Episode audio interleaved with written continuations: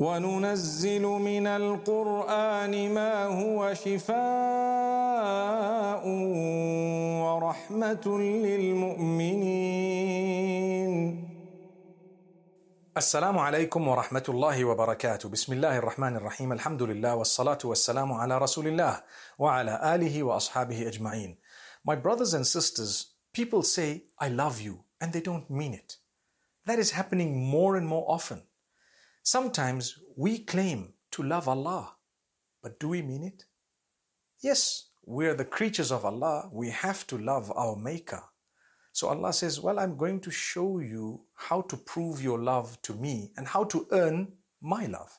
So if I say, I love you, O Allah, I love Allah, I love my Maker, how should I show that? I mean, I wouldn't ever like someone to tell me I love you and then do everything against what I want or what would make me happy. Imagine someone tells you, I really love you, but they're hurting you all the time. They're going against what would make you happy. They're doing things that would make you sad, upset, or angry. Is that love? Subhanallah. That's just a statement. I love you. You need to be true even if you haven't uttered that statement.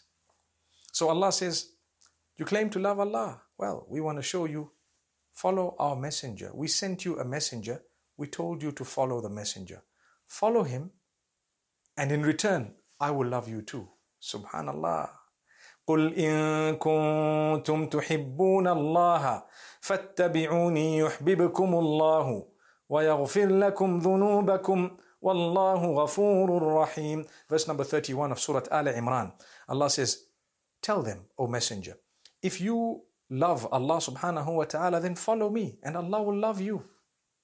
And on top of that, He will forgive your sins. For indeed, He is most forgiving, most merciful. Allah says, if you really love Allah, follow the messenger. And if you're really trying your best to follow the messenger, Allah will love you and He's going to forgive your sins, knowing that you may not be able to be perfect because you're just a human being. But the fact that you are trying and you continue trying, and whenever you faltered, you keep coming back on the path and you keep trying again and again, Allah says, We're going to forgive you because Allah is the most forgiving, the most merciful. So look at the hope that Allah has given us. And look at the way He heals our hearts by telling us, I'll forgive you. I'm the most forgiving, most merciful. Don't worry. You're not perfect. You're a human. You will falter. But do you acknowledge that you have to follow the messenger? The answer is yes, I have to and I must. And I'm trying my best. There's no point in saying, I'm a Muslim, I follow Allah, I love Allah, and I'm trying my best, but then you're not really trying your best. If you're saying you're trying your best, make sure you push yourself to do the right thing. In that way, you will achieve true contentment. Like I've said before, you cannot achieve that healing and true hope in the mercy of Allah unless it comes from Allah Himself, your relationship with Allah. May Allah grant it to us. I want to give you an example of Zakaria alayhi salam. He was one of the prophets of Allah subhanahu wa ta'ala. He didn't have male offspring. Verse number 38 makes mention of a dua, a supplication that he made at old age, saying, رَبِّ هَبْ لِي مِن لَدُنْكَ ذُرِّيَّةً طَيِّبَةً Oh Allah, grant me, bless me with pious offspring, someone who can carry my lineage, someone who can do good. So Allah says, We replied him, we granted him, we told him to remain silent for a time. Subhanallah. We told him to remain quiet three days, three nights. Subhanallah. My brothers and sisters, why remain quiet? Because at an old age, his wife was expecting, he didn't know how to manage that embarrassment. Allah gave him the healing. And there was a lot of hope because number one, his dua, his supplication was answered. And number two is he was saved from the embarrassment. So Allah, when you do the right thing, He will save you from embarrassment, yes, and He will grant you what you're asking Him for when He knows it's better for you. If He hasn't given it to you, you need to be convinced that, you know what, this wasn't a good thing for me. So here is Zakaria alayhi salam, he asks Allah, and Allah subhanahu wa ta'ala is teaching him how there is healing in silence. There is hope in silence. Sometimes people accuse you, they say things about you. Sometimes you just have to be quiet. It's too big for me to clarify here. If I'm going to clarify it, I'm going to create a bigger disaster compared to what there is right now. So I'd rather just leave it in the hands of Allah. That's good enough. Develop a thick skin. You'll be okay. Just worry about what Allah thinks of you, how your relationship is with Allah, in other words. And don't worry about what people think of you, because people will never be satisfied. They will never be satisfied. No matter what you do, they will stab you in the back. Some of your best friends will let you down at some point. It's expected. They are human too. So Allah subhanahu wa ta'ala gives us this good news.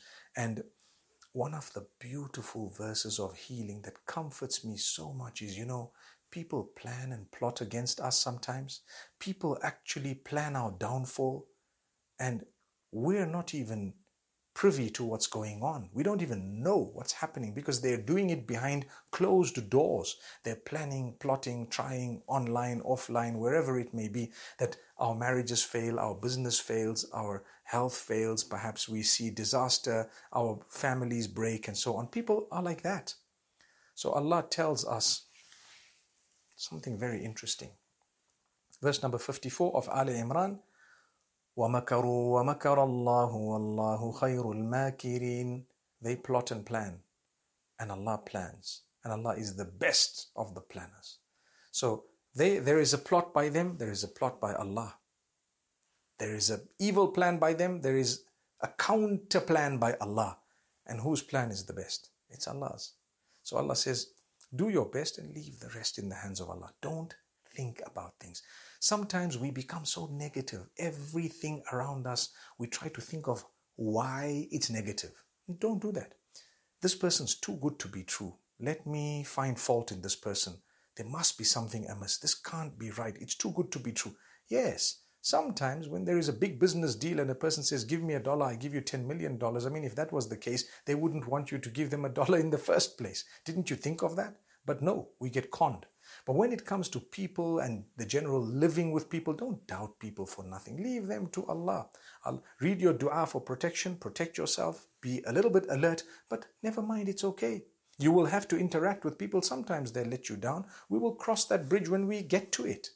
When, if you start worrying from now and you don't have a habit of leaving things in Allah's hands, you will never, never be able to heal. There will never be hope for you because you will be depressed. You doubt every person around you. That's not fair. So remember this. Allah is telling us, وَمَكَرُوا وَمَكَرَ اللَّهُ وَاللَّهُ خَيْرُ الْمَاكِرِينَ They will plot. Allah plots. Allah plans. In the case of Allah, it's a good plan. In their case, it was a bad plan. And Allah is the best of planners. Nobody can win. Now, one might say that, okay, that verse was revealed regarding warfare. Yes, it was revealed regarding warfare and it was revealed regarding some other things. But the lesson remains that Allah will continue to protect us from what He has said that He plans as well. So call out to Allah to protect you. The verses of protection, like I said, absolutely important, and Allah subhanahu wa ta'ala will grant us ease. Now, one thing that heals us is communication. When we talk to people, we will be able to heal our hearts and ourselves, especially those who are against us at times, those who've plotted our downfall, maybe people we're doubting or something of that nature. If you can talk to iron out your differences, or at least to, to find the grounds upon which you are, it would heal a lot within you. And this is why, if you look at the people of the book, the Christians, the Jews, and so on, and the belief structure, very similar to Islam.